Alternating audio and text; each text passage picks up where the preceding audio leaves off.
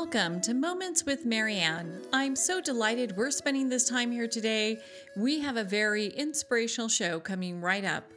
Our special guest today is Patricia O'Connell Pearson, and she's here to talk to us about her new book, Fly Girls The Daring American Women Pilots Who Helped Win World War II. Patricia is a former history teacher with a master's degree in education from George Mason University. She has contributed to many articles and magazines, including those in the Washington Post. She's always enthusiastic about sharing stories about history and has earned her MFA in writing for young people from Lesley University, and now writes both historical fiction and nonfiction. So let's welcome to the show Patricia. Thanks very much for having me. It's such a pleasure to have you here, and what a fabulous book, eh, regardless what age, you know. Well, thank you. it, it, well, it was a delight to write it. Well, I can imagine. I mean, it's so well researched, and and so I have to ask, you know, what was the inspiration behind this book? Well, uh, it, it goes back a long way in a sense. I mm-hmm. have always loved history uh, since I had a terrific teacher junior year of high school. And so I majored in history in college and sort of fell into teaching by accident, but ended up loving it for decades.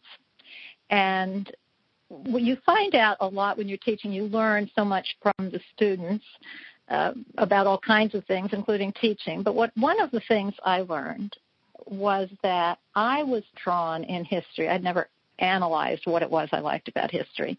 And I realized one of the things I liked most was stories that inspire. Uh, stories about ordinary people doing extraordinary things. And they make me feel like I can do better, I should do better, that I can be better, and that that all of us can can step up and do extraordinary things. So I first heard about the Women Air Force Service Pilots, which is uh, the the name of the group called WASP, and I only heard about them about three years ago. And of course, they struck me right away as that kind of a story of ordinary people doing something extraordinary. And I at first was a little embarrassed, chagrined that I had never heard of them, even though I taught American history for many years.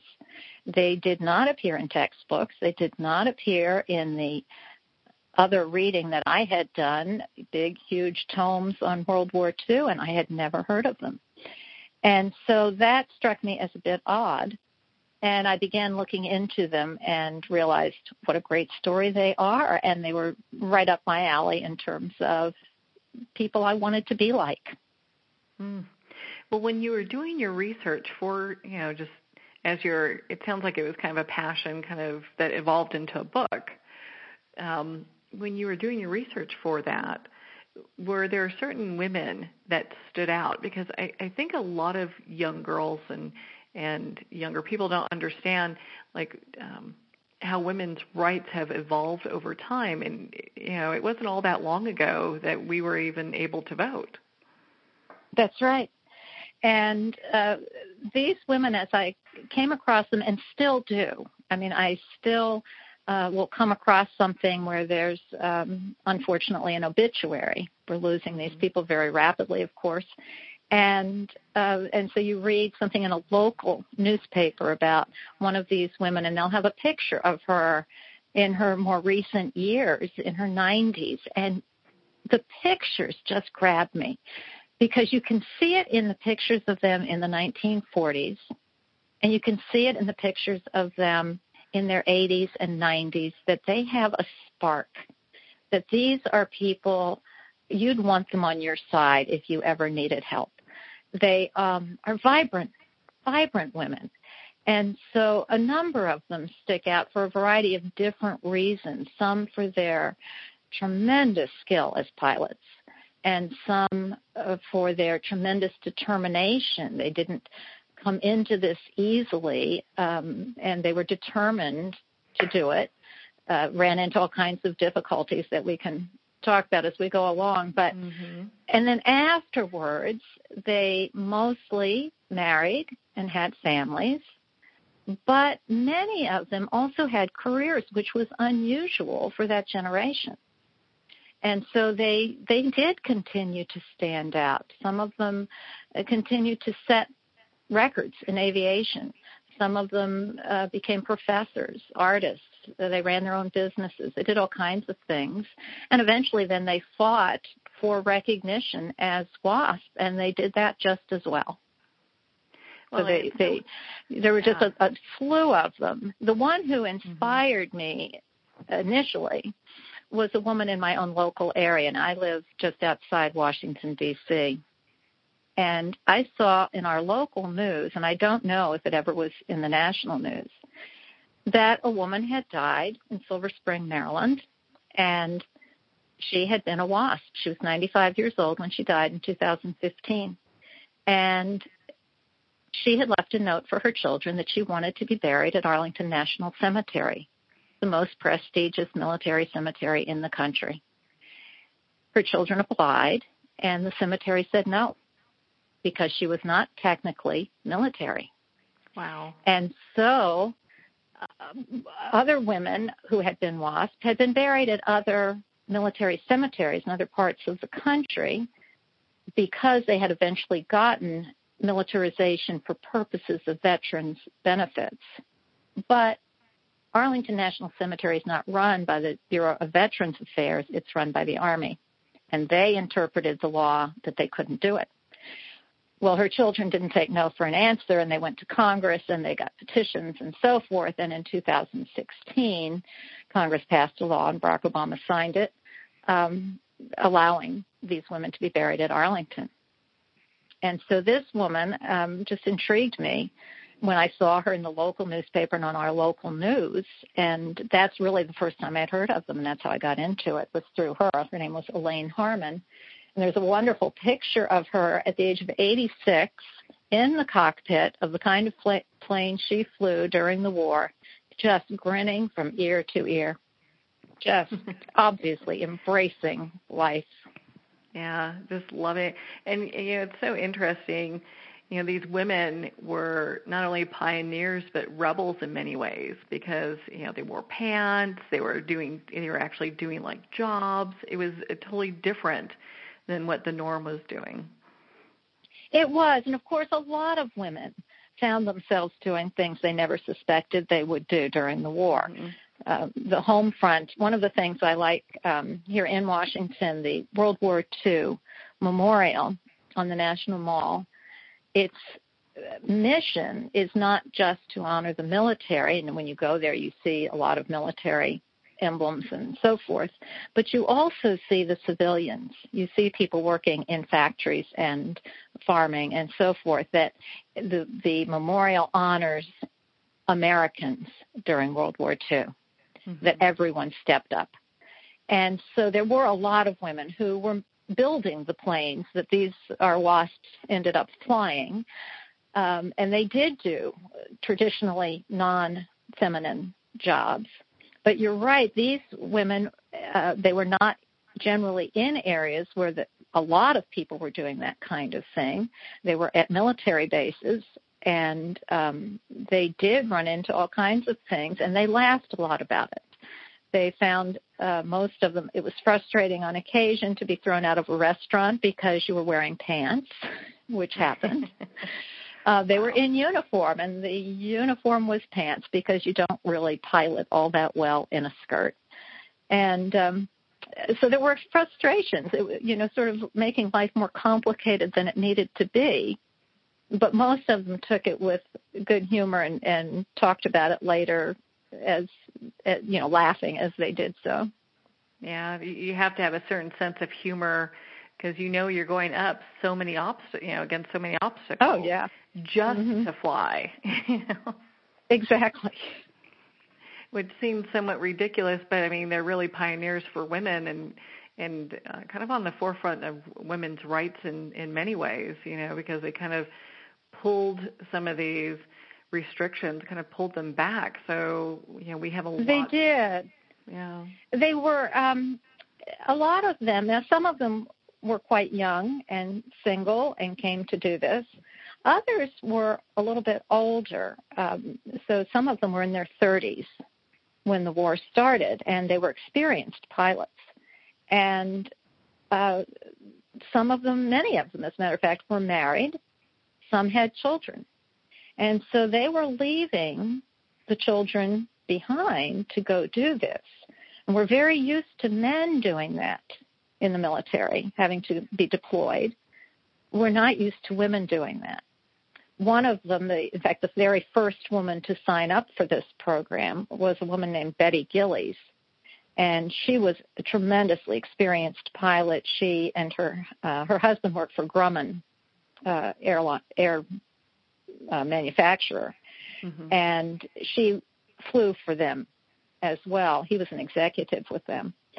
And so she had flown some pretty big planes and so forth. And they had two little boys, and they had lost a daughter to leukemia just right before Pearl Harbor. And so she hesitated as to whether to do this or not. Um, but her husband was not going to be going off to war because he was running one of the places that was building planes and so he was one of those essential personnel and he would not be leaving. So he would have he was there for the children and i think her mother um came and stayed at the house. And so she did. Uh, he she asked him what he thought and he said go do it. And so she did and um there were a number of them like that. And so that was a boundary breaker to be the working mom to be the working wife. Uh, for middle class people was a boundary breaker. And then they went on, of course, to fly not just the smaller trainer planes and so forth, but they went on to fly everything, um, 78 different kinds of planes before they were done. And uh, they they flew the B-29 bomber, the Super Fortress, which was the biggest plane in existence at the time. And so they did all of that as as military higher ups were saying they can't do that. Even once they had allowed them to be flying, they really didn't think they could fly the great huge planes because those were not the way planes are today. They did not have power seats. They did not have power yeah. steering, so to speak. it took a lot of muscle, a lot of physical strength to fly those planes.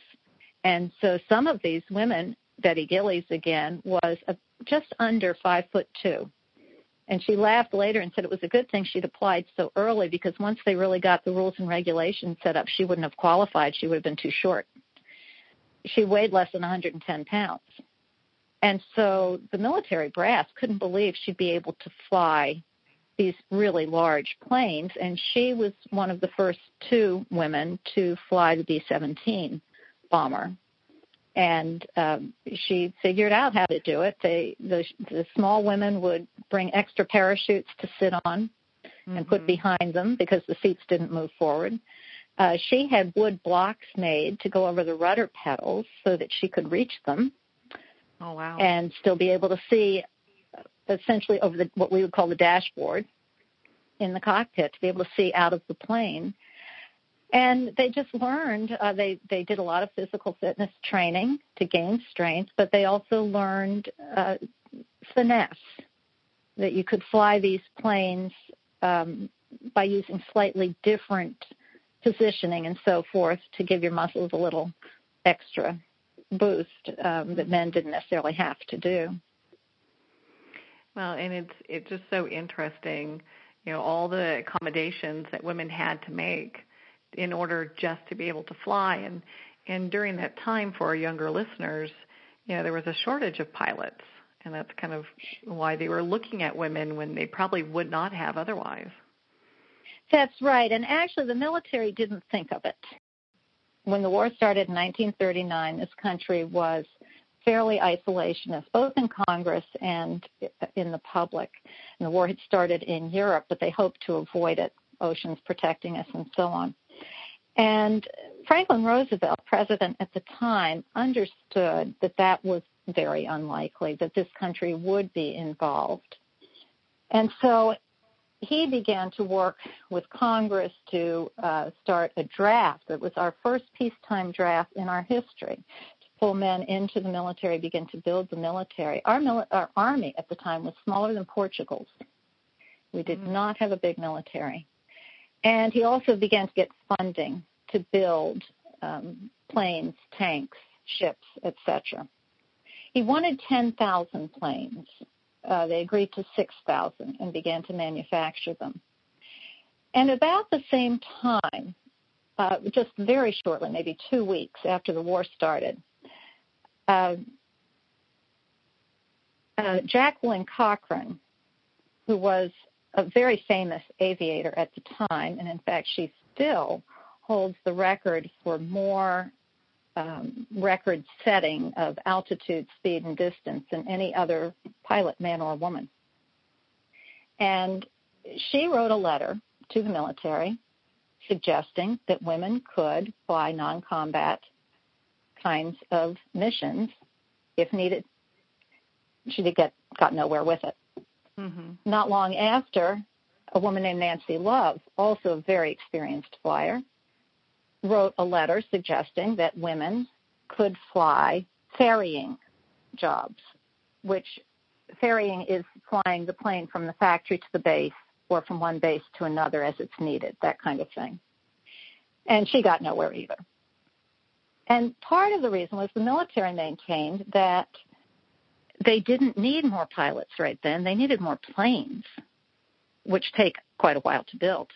Well, once we got involved in the war in 1941 in December, things began to change because those first two years of the war, 1942 and into 1943, were devastating. The Allies were losing the war. Um, country after country in Europe had been taken over. Britain was the only country left to oppose Hitler at that point that could actively oppose Hitler. Um, and once we're in the war, we're fighting a two front war. We've lost island after island in the Pacific. And we're losing planes and very sadly pilots just constantly. And so uh, now there really was a shortage of pilots. And so the military revisited. Uh, the general who was running what was at the time was called the Army Air Corps. The Air Force was not an independent branch of the military until after the war. Uh, his name was Hap Arnold. And he was not opposed to women flying. He knew there were very good women pilots out there. But he was not convinced they could fly the big planes. And he knew a lot about flying. He was a tremendous aviator himself. He had learned to fly in 1911, which is just eight years after the airplane was invented. And his instructors were Orville and Wilbur Wright. And he had flown not in World War One, but he had studied that dramatically and was a huge proponent of an Air Force. And so he suggested to Jacqueline Cochran that she go to England, where there was already a program like this going on, and she could observe that and perhaps encourage American pilots, women pilots, to join her. And she did. And about 25 American women went to England and flew uh, ferrying flights. And uh, one of the things these women did there was that during the Blitz, when uh, Germany was bombing England night after night after night in the summer of uh, 1940, um, these women would go running out on the tarmac to get the planes up so they wouldn't be bombed. But they weren't armed. So then you just flew around trying to stay above the bombing until it was over and come back down. Oh my. So obvious, yeah, a risky proposition at best.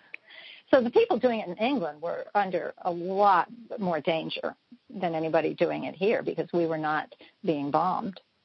At any rate, um, so Cochran went to England to do that, and in September of 42, as things are not going well for the Allies, uh, Nancy Love, got permission to go ahead and contact the women she had done research on in order to begin a ferrying program.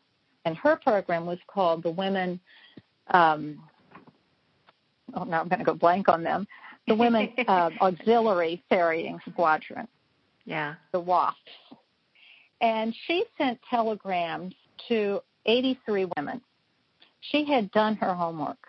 She had gone through, of course, it's long before computers or databases. She had gone through flight records. You know, pilots keep very careful logs of all their flight time. And she had gone through that kind of thing, and she was a member of a club called the 99s that started uh, in the 20s, and Amelia Earhart was its first president. And they were it was a women's pilots club, and there were 99 members originally. Still exists today. There are thousands of members internationally today. And so Nancy Love went through those records, and she knew the day she got the permission to do it, she could send those telegrams. She knew exactly who she was looking for. Mm-hmm. She wanted women who had at least 500 hours of flight time. Now, men going into training to do military flying, who were already pilots, needed 300 hours but she wanted 500. And in fact, the 28 women who eventually, or I shouldn't say eventually because it was pretty quick, but who did join her at Newcastle, Delaware, had an average of 1,200 hours of flight time.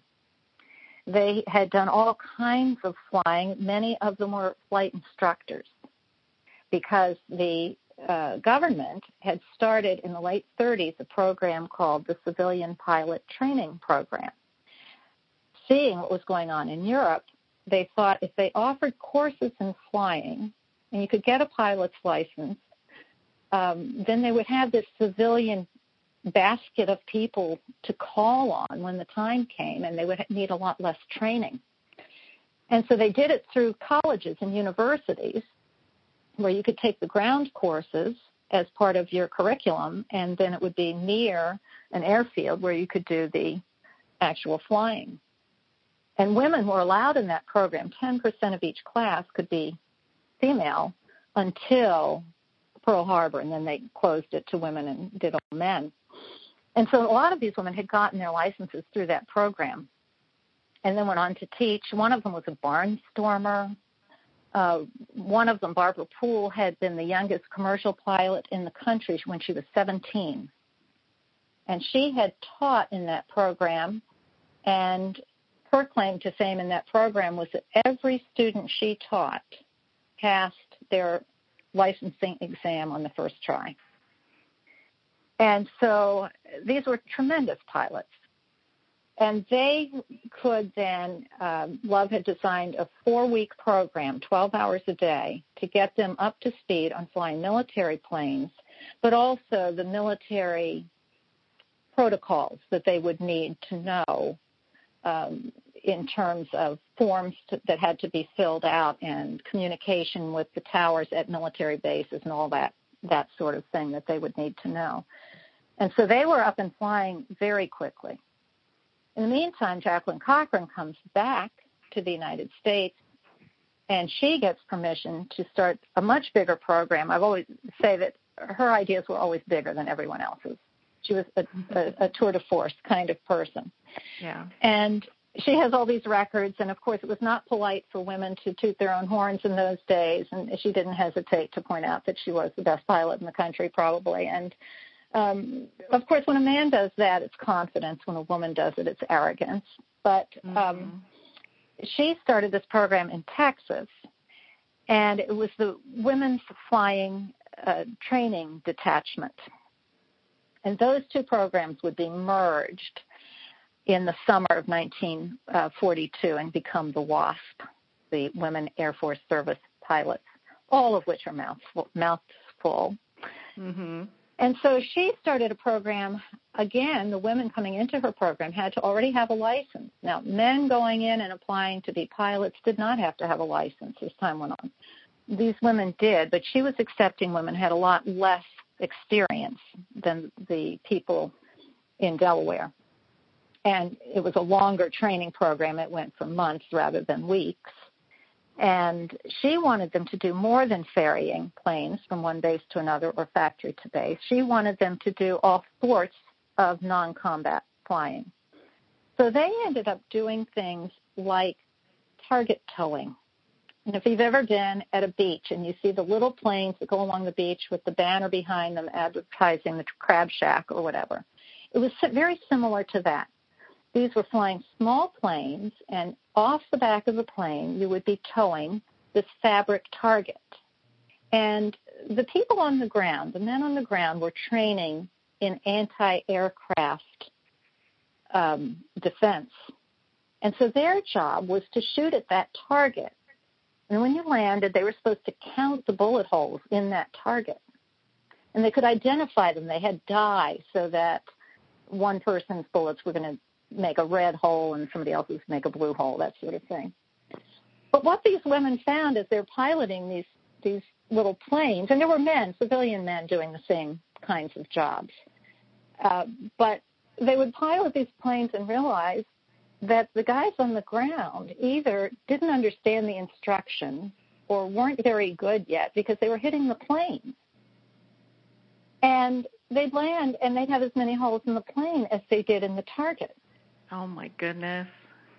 Some of those planes were actually shot down. No one was killed, but some of them actually were shot down by the fellows on the ground who who uh, either didn't get it or just instinctively were shooting at the plane. You know, just mm-hmm. instinct took over. So at any rate, they, that was one job that they did. They also did work as test pilots, which is an extremely dangerous job because oh, what yeah. they were doing is taking planes that had been in for maintenance and taking them up to see if they'd really been fixed. And if they hadn't, they could really end up in a lot of trouble. One woman had a, a situation where she had become a test pilot, excuse me, and she um, went up. She had a co-pilot with her who had been a combat pilot, and they did. If you reached 25 missions as a combat pilot, you were finished. You came home and did other things because the, the stress of that was just phenomenal. And so he came home and he went up with her. And as they're flying this plane that supposedly had been repaired, it went into a spin and it wouldn't come out. Now they do a spin on purpose uh, to test planes to make sure everything's Mhm. working right. But in this case, it wouldn't stop spinning, and they're spiraling toward the ground. And she took over the controls, and eventually she managed to get it out in the nick of time. And they landed the plane, and he didn't even talk. He got out of the plane, he walked into the commander and said, I need a different job. I'm not doing this. Can't do it. and she continued doing the test pilot stuff. Mhm. So they did that, and um, they flew gliders as well. They towed gliders, I should say. So they were using gliders could get into behind enemy lines in Europe because they're quiet. They don't make any noise. So you could send supplies. Um, they were big enough to even send things like jeeps and so on behind enemy lines without being heard. And there, they had a pilot, but you had to get up in the air, and then the pilot could guide them in.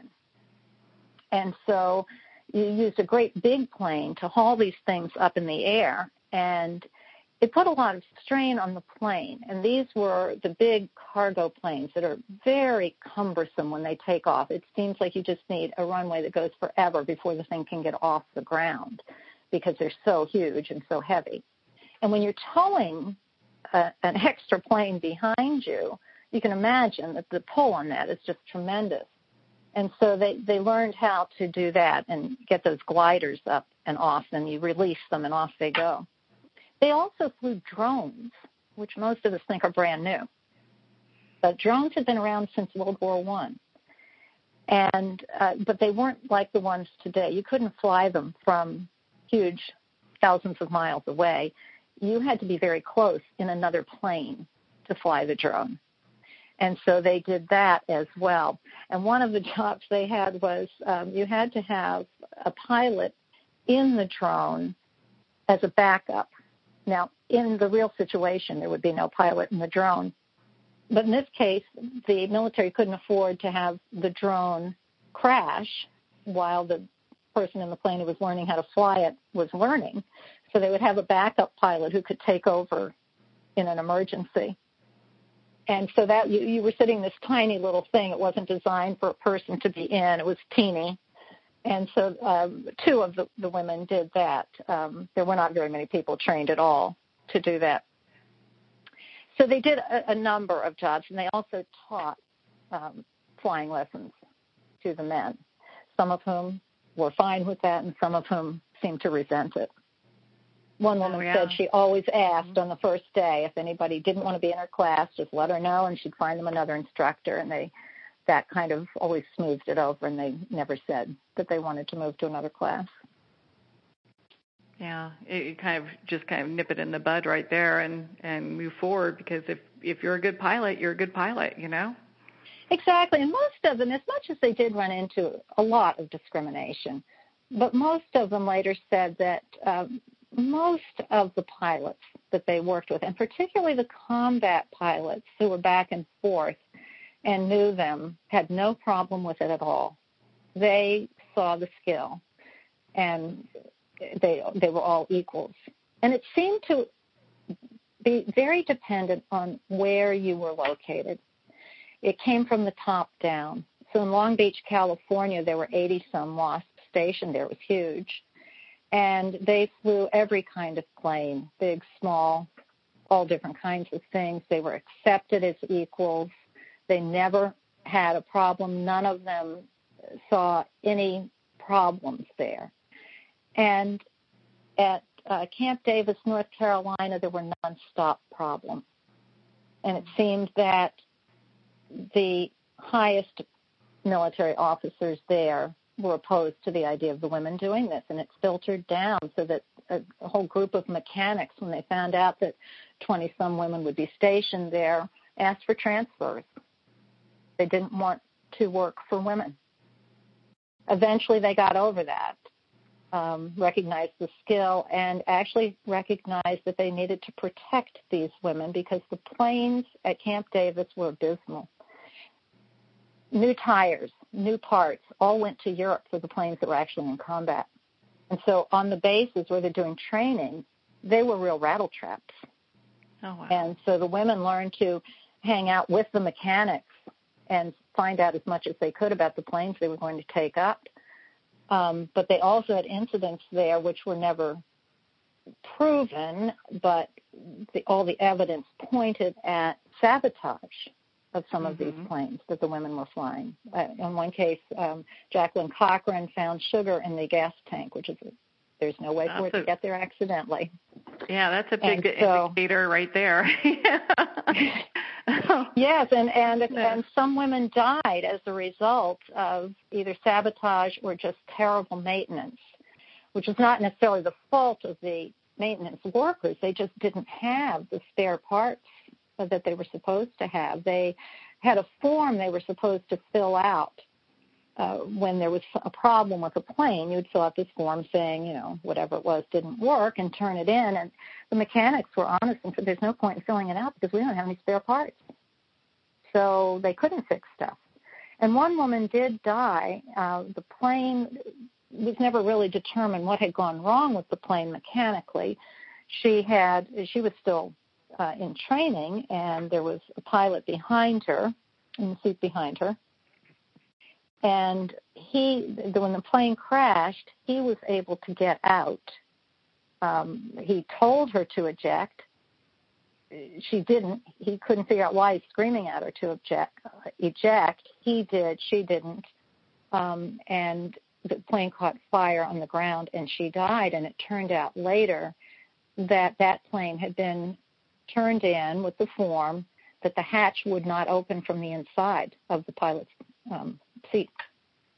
Oh wow! She couldn't get out. Yeah, she was trapped in that plane when it crashed, and and the whole all the people on the base witnessed this, and it was really horrific. Yeah, it it, it seems like at some point there was a, a turning point for all this as well. You know that there was a little bit more acceptance and um, even though I know later on they did go and disband the group of women. Mm-hmm. Yeah, I, most of the women felt that once they proved that they could, in fact, fly these planes, then there was acceptance, and they referred to their brother pilots, and um, sometimes got notes when they delivered a plane to a base and they knew it was going from there straight to combat overseas. Um, they would sometimes leave a note in the pilot's seat, you know, wishing them the best and that sort of thing, and occasionally got notes back from the pilots thanking them for having tested the plane well and that that kind of thing. And so um, there was an affection there and, and and a respect that did grow over time, and um, in some places more than others, as I say. But overall, in the public, once they figured out what was going on, um, this was all considered an experimental program, so it was kind of secretive, and the women weren't mm-hmm. supposed to give interviews and that kind of thing but the public uh, saw these women in train stations, bus stations, and so on when they were moving from one place to another.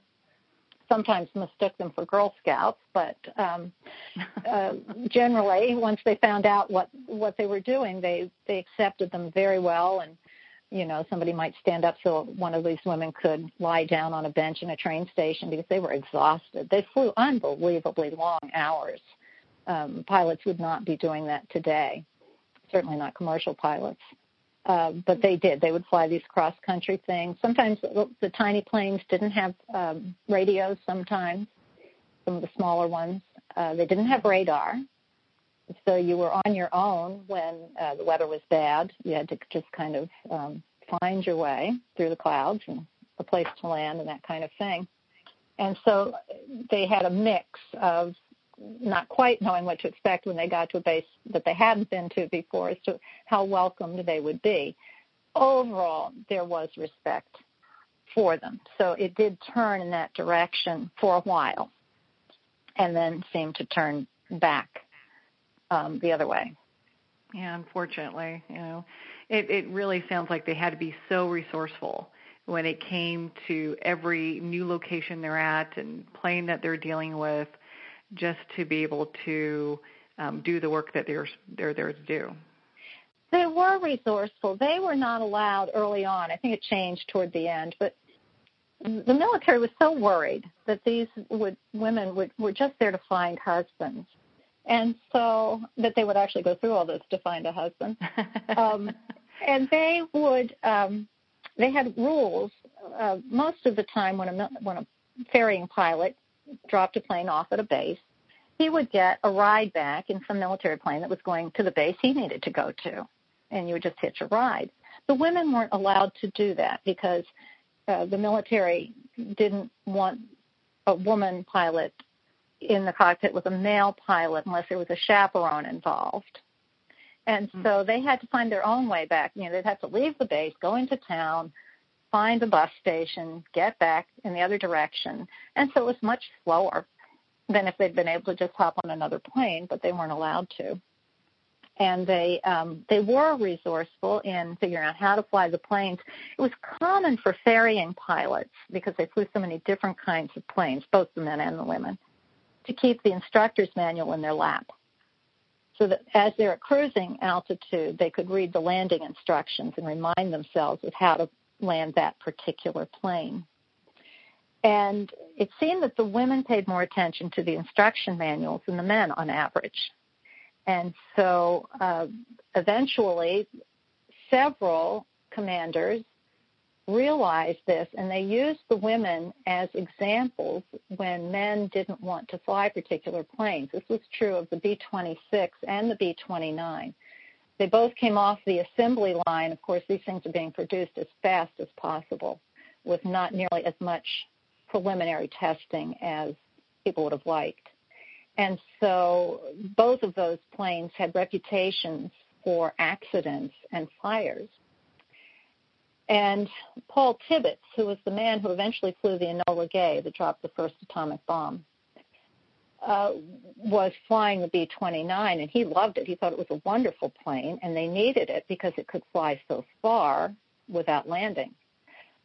But the men generally didn't want, a lot of pilots didn't want to fly it because of its reputation for catching fire. And mm. so there was a woman, uh, he had two women uh, from a nearby base who volunteered to fly the plane and he taught them how to fly it. It took him three or four days, and they were doing it very, very well. And then his idea was that they would go and do sort of an air show. And then when they landed, and all the guys on the ground are supposed to be flying this plane, not wanting to, and they do this, you know, remarkable kind of air show. And, and land. And when they get out, oh my goodness, it's two women pilots. And then the men were willing to fly it. and and Tibbets even said he, he said he wanted it to show that it was so easy even a girl could do it, and that way the men their egos wouldn't let them say I'm afraid to fly that plane. Yeah. So that happened with um, with several different um, situations where the women were asked to do that. Yeah, they're saying, well, if the women can do it, come on, you can too. exactly, exactly. They were ashamed to be embarrassed, to, to be afraid to, to fly it if the girls could do it. Mm-hmm. And you know, it's mm-hmm. called Fly Girls, and um, there was some hesitation about that title. I never refer to them as girls in the book. They were women, and um, but at the time in the 1940s, that was not pejorative. It was not demeaning.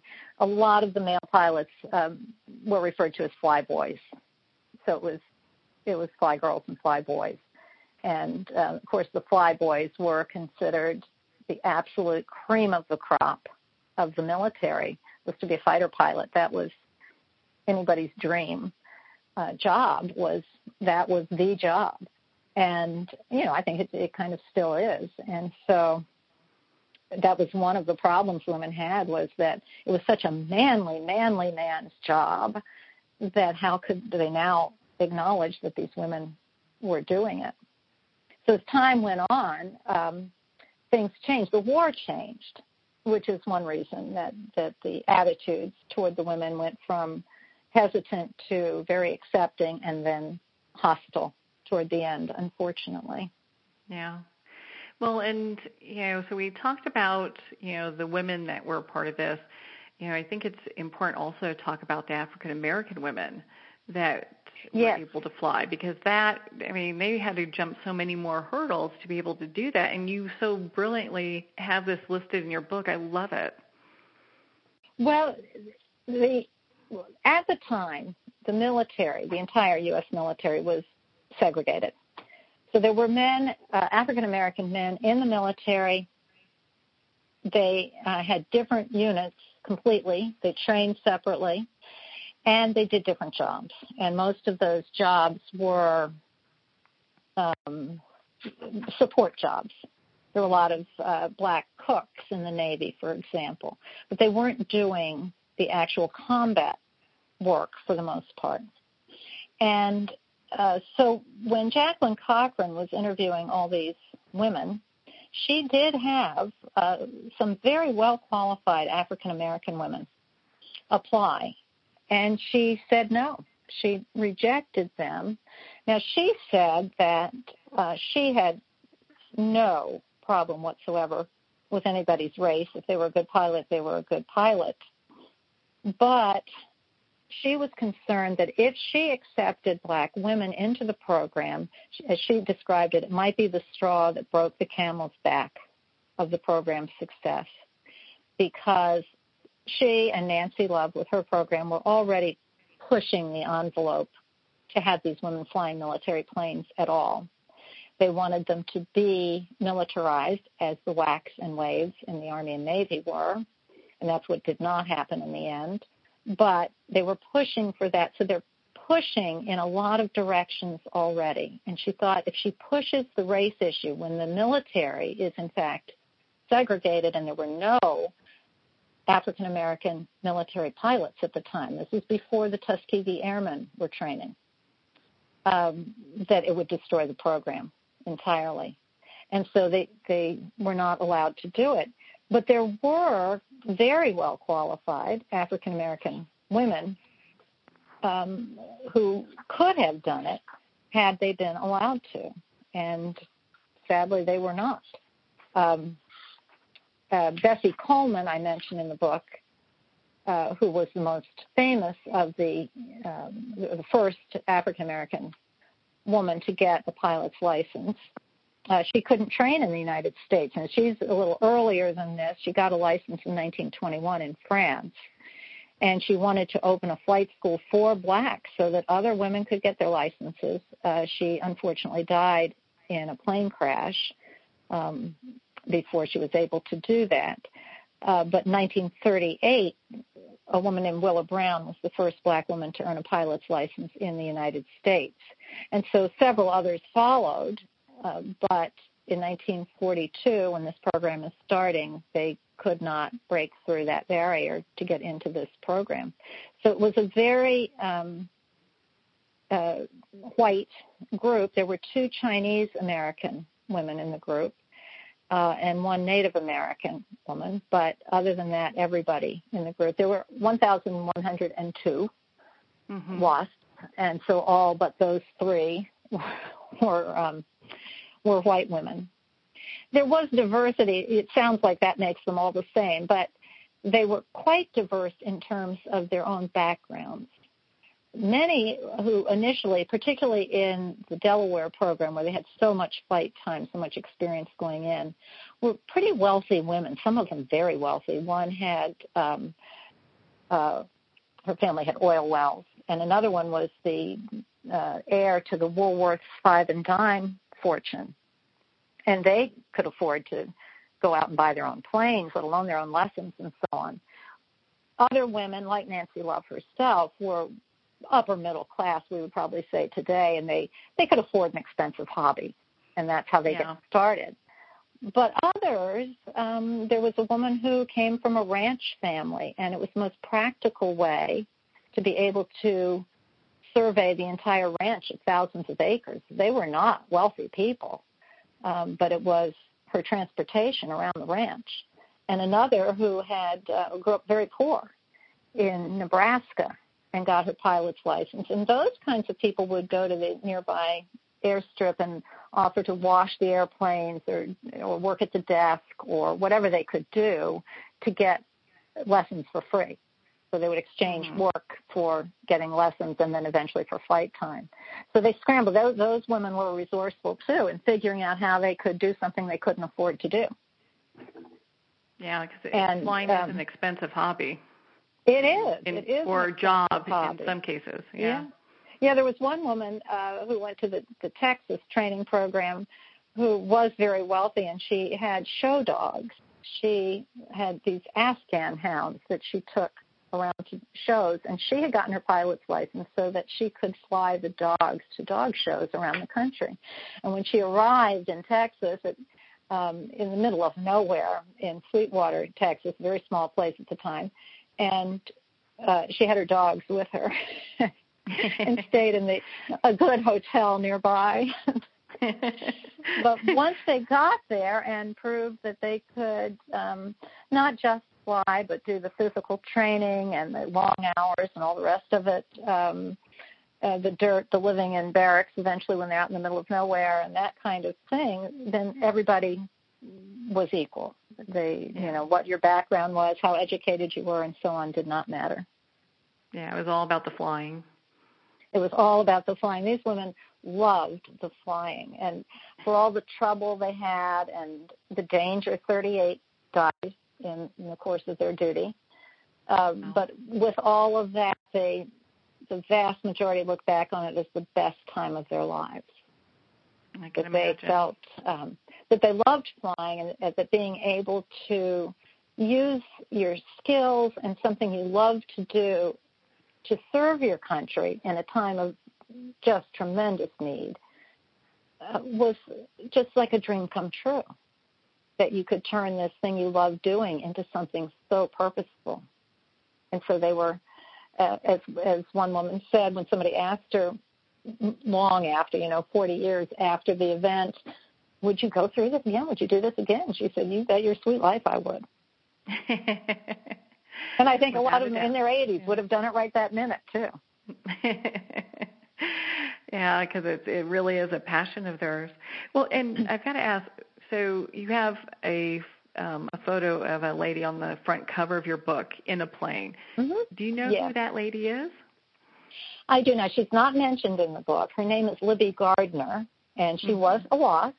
Um, and that particular picture was taken at an Air Force base in Texas. Uh, she was, and that's a B-26, and she's in the cockpit of the B-26, which was a um, medium, called a medium weight bomber. Mm-hmm. And uh, she died in 1975. but it, I think it works well to have somebody I don't talk about on the cover because in the end, the book isn't about any one individual. It's about a thousand women, 1,100 women. And each of them, as you go through the, uh, there are a lot of oral interviews with these women who are no longer with us, and some of them wrote autobiographies or at least did interviews in newspapers and magazines and so on. And every one you read, you think, oh, I wish I'd included that one. Oh, I wish I'd known about this, you know. Uh, the mm-hmm. stories just go on. There are a thousand stories out of these women, and so I think uh, to have somebody just who's she's representing all of them there. But I will say that that picture, um, they didn't always look like that when they were flying. she's, um, you know, she's wearing makeup and and um, so forth, and one of the problems the women had toward the end was that when the press covered them, and Life magazine, which of course was read by millions of Americans every week, and for those who aren't familiar with it, it was a big magazine, and it was known for its photography. And they would do these stories of American life, and they did uh, uh two or three different uh, primary articles on the WASP over the course of time.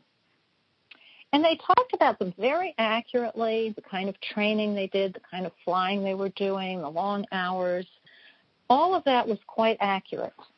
And they had pictures of them in their winter gear, hauling uh, their equipment, and that kind of thing. All of that was well done.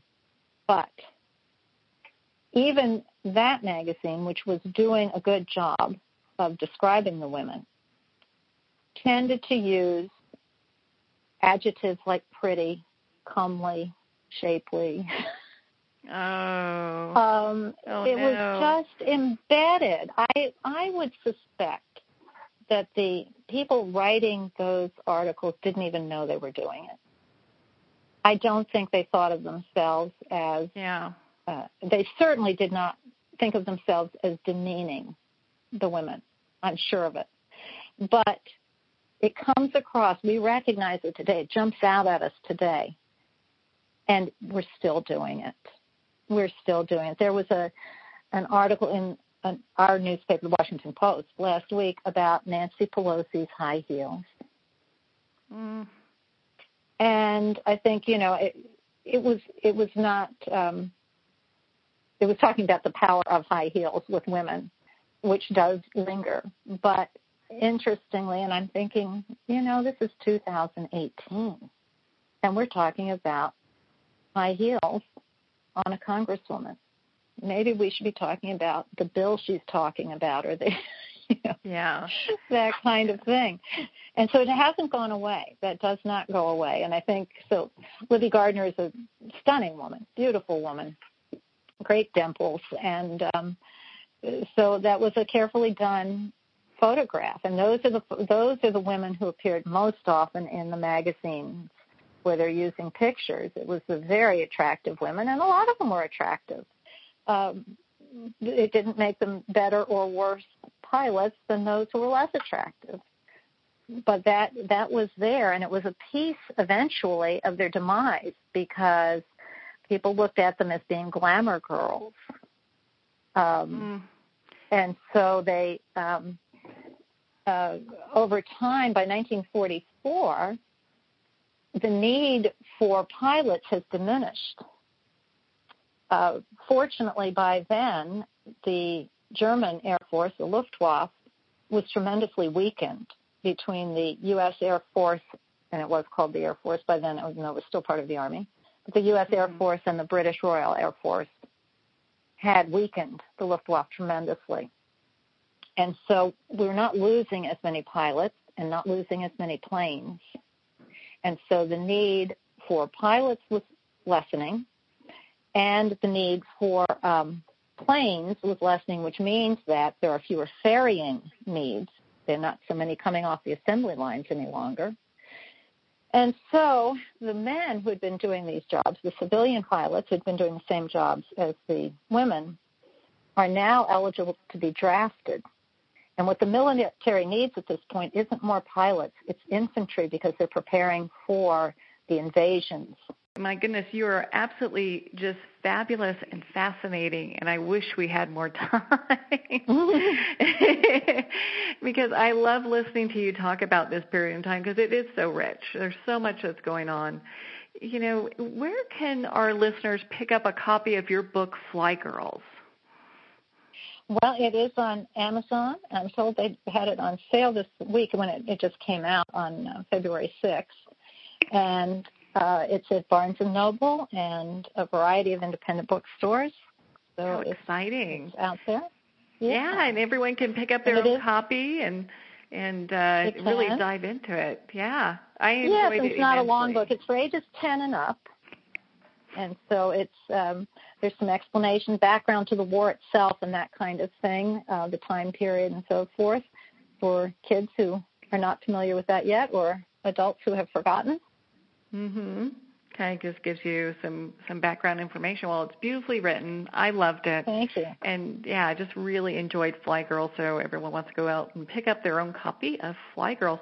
You know, Patricia, thank you so much for taking the time to be on the show today. I appreciate your having me. Well, we're at the end of our time today. I would like to thank everyone for tuning in. You've been listening to Moments with Marianne. And remember, Make every moment count.